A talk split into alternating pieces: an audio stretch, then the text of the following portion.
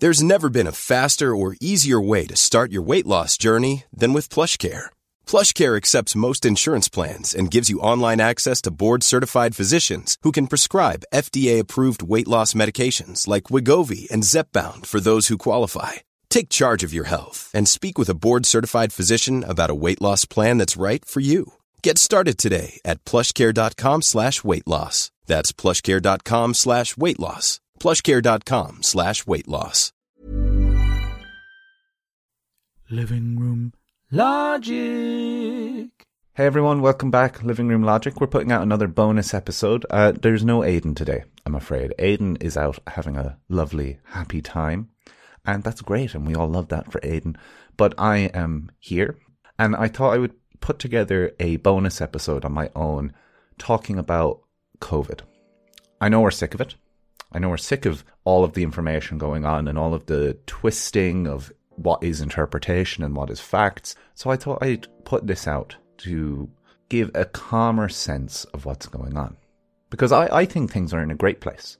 We, it, it has never been in a better place for being able to suppress the virus. And I think that should be appreciated. But we have things like some restrictions coming in, we have uncertainty in the future, we have Omicron, and we have the big picture. So I just want to talk through mainly those three points. I want to start with variants. We had the original Wuhan virus, the SARS CoV 2 from Wuhan that spread across the world and induced the pandemic. And then last December, Alpha came in, and then we had Beta come in, and then just before the summer started, we had, or just in the summer, we had Delta, and Delta has proven to be a problem. Now, what's different about these variants? What, what makes a variant? Well, on the surface of the virus, we have spike proteins, which I'm sure we have heard to death of. But what these essentially are are keys which go into locks on the cell, open them, and gets the virus into the cell. Okay? So they're essentially keys.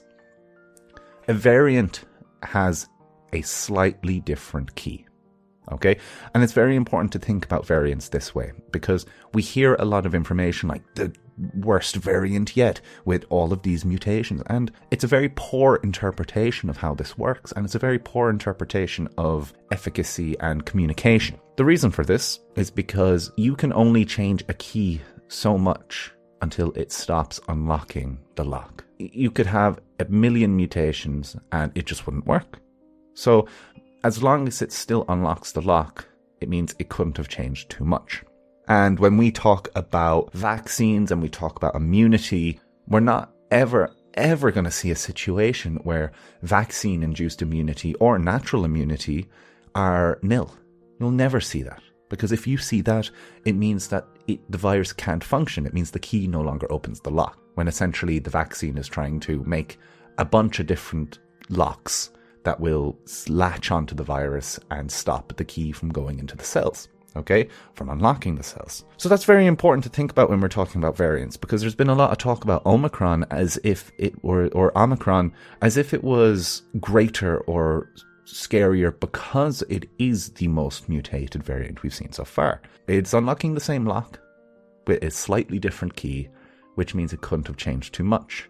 Our vaccines are like are very heavily designed around looking like the lock and looking like the key, and it has a lot. It has 70, I think, different antibody inducers, epitopes, or as they're called, which would all need to become nil to have an antibody response nullified. But there's also um, a really important point that isn't talked about, which is that even if it changes so much that it won't work with antibodies, we have a second layer of the immune response, which is induced by vaccines and induced by uh, natural immunity, also, which is the T cell response. And we, we don't talk about this in basic communications because we're getting into the nitty gritty of immunology, and antibodies is how we will stop an infection before it started. You'll have neutralizing antibodies which will catch the virus so hard it can't even start an infection. That's ideal. However, you need to have a lot of antibodies in your system. And we're seeing a lot of waning of immunity, and that is what's waning. But the second side, which is the T cells, T cells have a different system for detecting viruses, and it, it doesn't really matter how much it changes. It would have to change an astronomical amount in order for T cells to not uh, protect. And what's really important about T cells, T, uh, T cells and B cells, I should include for the scientists amongst the listeners, is they are the cells that are most important for preventing severe illness and death. And the reason that is so valuable is when we look at a pandemic in Ireland and the stress that we're focused on is how many people are ending up in hospital, how many people are ending up in ICU, and how many people are dying from COVID. Those are the main stressors on the health, se- health sector. So we're not too concerned about vaccines losing their ability to protect from the worst of outcomes. But what can happen is that that first response, that antibody response, can become a little dulled. I'm not saying 50% worse. I'm saying a little dulled, maybe 10, 20%. Okay. And that's okay. We're, we're still getting a lot of benefits. It is still doing a massive job reducing transmission. And it is starting to look like the vaccines will be a three dose vaccine. So that'll probably start coming out in the new year. We've all, I think in Ireland, we've already done nearly a million booster doses, which is incredible. And it's especially incredible because we've gotten those into people who are vulnerable. And again, this is very important. So the the early data about Omicron now is that whilst, as I just described, vaccines will still be protective, and anyone telling you otherwise doesn't have the data to back it or to prove it. They have we have indications that, like I said, might lose a little bit, but we don't have any indications that it won't work, and that is genuinely crazy talk. Early data is indicating that it's more transmissible. It's showing that natural immunity isn't sufficing uh, vaccine immunity, as I said, is very wide spectrum. You're not just given one type of spike protein, you're given multiple types of spike proteins, which you build immune responses for all of them, which gives you a much wider spectrum. Okay. As opposed to natural immunity, which might be quite specific. Um, we had this back with the beta variant when that popped up, because the beta variant was just different enough that if you had immunity from Wuhan or if you had immunity from Alpha, um, it wouldn't work anymore. But with Delta, it's more similar. Okay. It's just the funny quirks of the way these things are. But with Omicron, it is definitely looking like natural immunity is five times worse. It's, it's hugely evading that. So that's really important to note because we, we don't actually know yet if the virus is really, really good at transmitting or if it's just really good at evading natural immunity. And most of the data that we have is coming out of South Africa. Naturally, they found they found it first. It wasn't there first, but they found it first. And they're going through a wave right now. But they only have 20, 30% vaccinated. So it's very hard for us to pull meaningful data of how it will actually impact Ireland. It could be very bad for South Africa as a poorly vaccinated nation, but it could be not much for Ireland. It could mean very little in Ireland. That's very, very important to really think about. I also think that it's important to note that there is data coming out suggesting that the Omicron variant is milder. That's fine. And uh, I like that indication. It's it's good news. And I don't really want to be the I, I'm trying to keep this positive. But again, a lot of this data is coming from poorer countries where the variant is going through. And in these poorer countries, you have such a smaller over 65 population that it's very hard to make solid conclusions about the severity. I think that's really important to note. so, so the main things to worry about Omicron is vaccinated countries will be fine. Okay, it, the vaccine effect will be impacted, but we will be fine. It's important to note that the anti antibody cocktails that are being produced by Eli Lilly, by Regeneron, by all these different companies, they will still work. They'll work slightly less, 10%, something like that, but they will still work and they will still save lives. It's also important to note that in the last couple of weeks, oral antivirals, so literally go to the doctor, get a few tablets, prescriptions, will also be released. And this will also prevent more severe outcomes. So the, the place that COVID is continuously going is we are getting better and better at controlling it. And things like these antivirals, they don't, the antiviral doesn't care about the mutation. The antiviral is treating a mechanism that the virus needs to reproduce. It can't mutate that. So it's targeting, uh, it's targeting an enzyme that turns something into something and it needs that process to work. The antiviral targets it, stops it from happening and done. And the virus can't reproduce. Excellent, excellent pill Um, a little trickier than I just described it, but it is a game changer. An oral pill that you can just prescribe to someone. Hey, take that. That will save people going into hospital with COVID. It will be a difference between people being hospitalized and going into ICU, and it will be a difference between people going into ICU and dying. This is really good. There's also the information about uh, the vaccine producers saying that if worse came to worse, they could have a new vaccine out specifically for it in 100 days, which is great. It is great that we can adapt so quickly.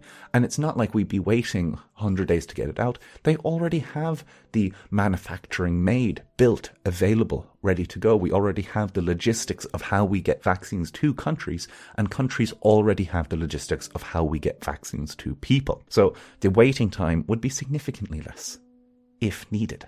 But currently, it's just showing that three shot, three shots of the vaccine seems to be the limit. We're seeing really positive data coming out of the third booster trial of longer lasting, not waning immunity. So that's good.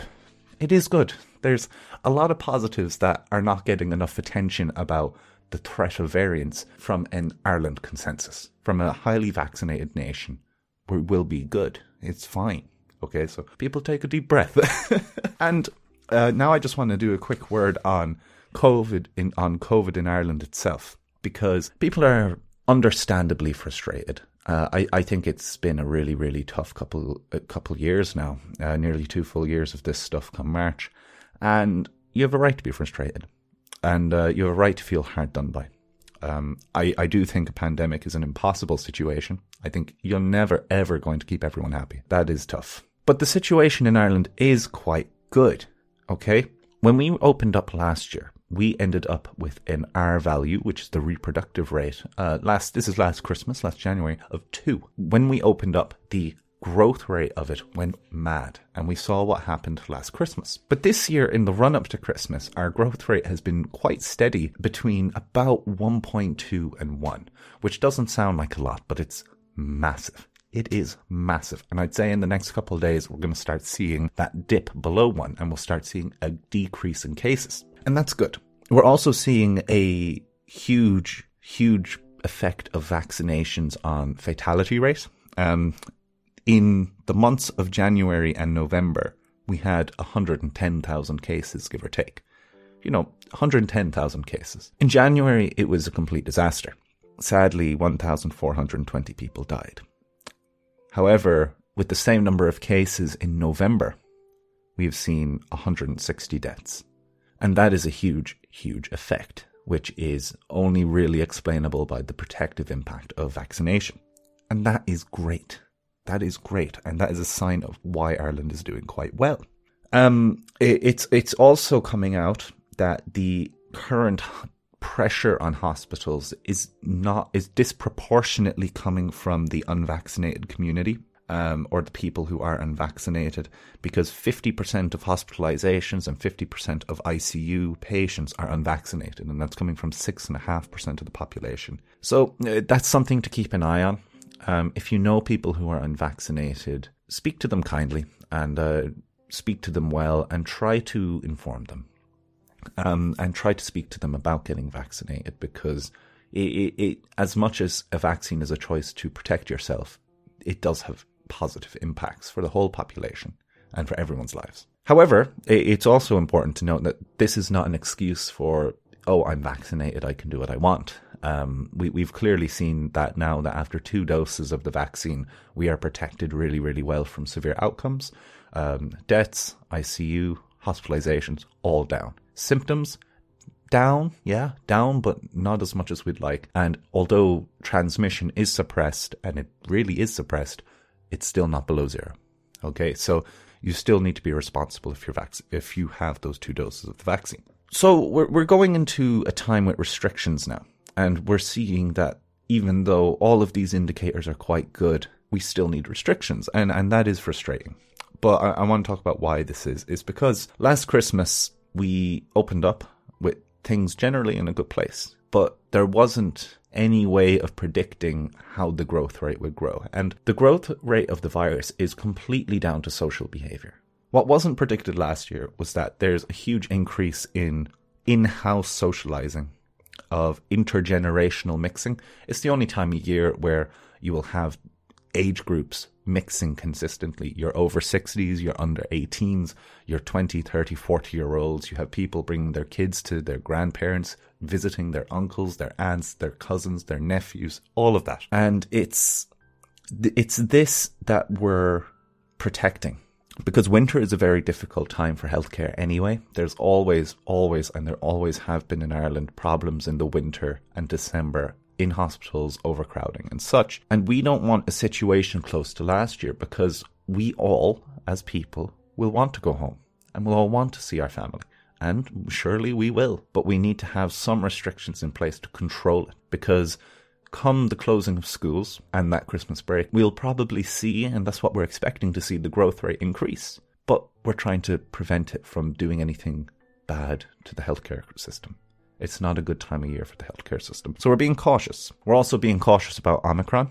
Omicron is very, uh, again, we, we don't have data either way, but we don't want to be in a vulnerable position if Omicron comes in and is dangerous. Not, I don't think it is particularly dangerous. I don't think the data is showing that it's going to hurt us too much at all. But caution is warranted, and it's much better to be proactive than reactive. And that's something that you could have been critical about the response to COVID so far. So overall, I think we're in a really good place. I, I think it's not spoken about enough about how good of a place we're at.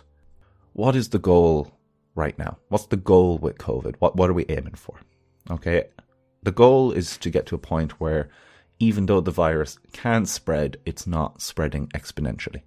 We're trying to get to a point where for every one case someone gets, they give it to less than one person. So if 100 people get COVID, they give it to 80 people.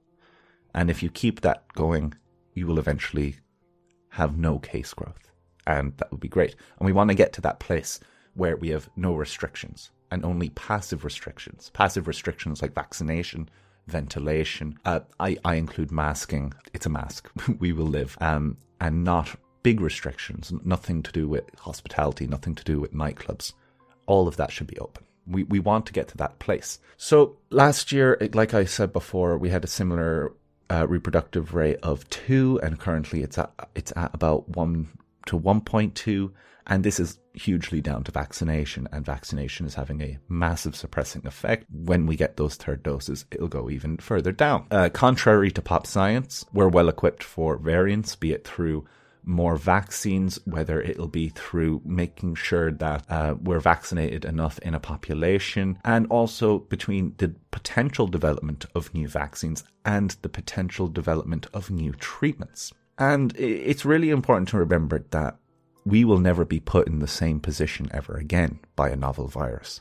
Because although times are anxious and uncertain in many regards, this pandemic will likely become endemic to the third world next year. That's the reality.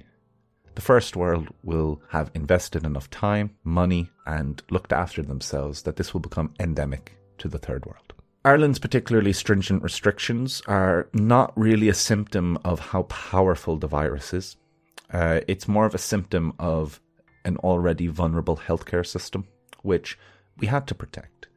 Nobody deserves to die because we can't look after them. That's not fair. But we are all paying the price with more restrictions to look after that. And it's very important to to look at the whole political spectrum of why this has happened because we have invested a lot into healthcare. It's just been quite pungently mismanaged often. Last thing to note is that it, this is not our last pandemic. It's not. Uh, in our lifetime, we're likely to have a pandemic every 10 to 15 years. But the difference is we will be equipped better for every single one after this. To be equipped, we need investment in passive restrictions of spread. So we need to put money into research to have it there in case something pops up. We need to have expansion of healthcare, even if this is the setting up of unmanned wards that can be filled and hired in in case of emergency. Just having the infrastructure there, something like that would be very useful and very, very important. We need to do things like ventilation. Ventilation is a big thing that's coming up now where it is not a super, super effective means of preventing spread, but it does help. It, there's a lot of talk about it going on in schools, but we need it in all public buildings that people share indoor space. We need it in pubs, we need it in bars, we need it in hotels, we need it in all of these things. That needs to be invested because once it's invested, we have it for life. And the kinds of viruses that we would be worried about going pandemic level would likely be respiratory and would likely be airborne. So that's important. Uh, we need to also make sure we keep the facilities that we have prepared on hand and ready to be activated. Things like communications, things like faster and better testing, um, keep the infrastructure and tr- contact tracing. Not to keep it working the whole time, but to have the infrastructure there ready to go if we have to go again. So we're nearly there. We are so, so, so close. We're, we're, we've been doing very, very well. And I think everyone should be quite hopeful about what next year will bring. That doesn't mean that there isn't a global problem. That doesn't mean that there's a lot, not a lot of inequality in this pandemic and how we've treated it. But from an Irish point of view, next year will be fine. It will be fine. Okay? Omicron or not we'll be going into next year in a completely different place with such a high vaccination rate. So that's good. That's positive. Um, the very last thing I'd say is uh, just quickly on antigen tests. Use them. They're good. Um, they are totally handy tools. They are not good tools for testing if you have COVID. I, I know it's a stupid sentence, but they're not. You should use them as a screening tool, as a look, I'm just doing this, check if I have COVID, see if I have to change my behavior. It, it, like change my behavior to isolating and getting a PCR test because you could have COVID and it won't detect it. But if you do two or three of them, you'll increase your chances of being accurate. And if you're going to maybe go home for Christmas, maybe do a couple a few days beforehand and make sure you're clean and do do some before you actually go. Same thing if you're going to see your grandparents, an uncle, an aunt. Take a few antigen tests. Better safe than sorry. It, doesn't guarantee that it would pick it up if you are bringing it, but it certainly is safe. And it certainly is a good thing to do. Very beneficial. Okay? That's all I have to say on this. Uh, I, I think that there's a lot of news going on that hasn't been good. I think there's been a lot of poor communication, and uh, I've been having a interesting anyway to try and communicate it more clearly okay and i've enjoyed it and a lot of people have definitely appreciated it and i appreciate all of you because it's it's good that this kind of messaging is getting out so take it easy don't spend too much time watching the news and reading stuff if anything important pops up i'll probably put something out on the page anyways so don't worry too much about it uh, and i'll let you know if anything changes. Me and Aidan are working on season two. Uh, we recorded a good few episodes now, and we're still recording, and we're hopeful to get the new season with video out in the new year, and that'll be really fun. So thank you everyone for for the support, for you know liking, sharing, enjoying everything we're doing. Thank you to the patri- patrons; they are just stellar in trying to get our project and our passion out further. So thank you everyone. Take it easy. Look after yourselves. Use common sense and best of luck. Have a good one.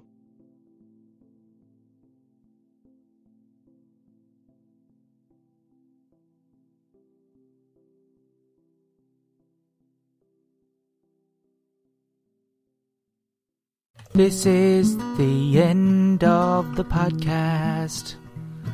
We hope that you enjoyed your time.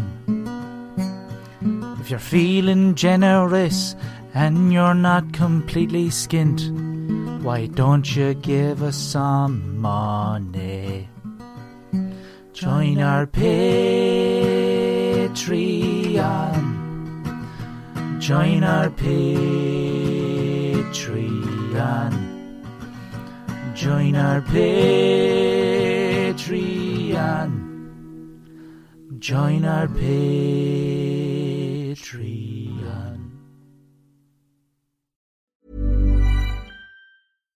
Mom deserves the best, and there's no better place to shop for Mother's Day than Whole Foods Market. They're your destination for unbeatable savings, from premium gifts to show-stopping flowers and irresistible desserts. Start by saving 33% with Prime on all body care and candles. Then get a 15-stem bunch of tulips for just $9.99 each with Prime. Round out Mom's menu with festive rosé, irresistible berry chantilly cake, and more special treats. Come celebrate Mother's Day at Whole Foods Market.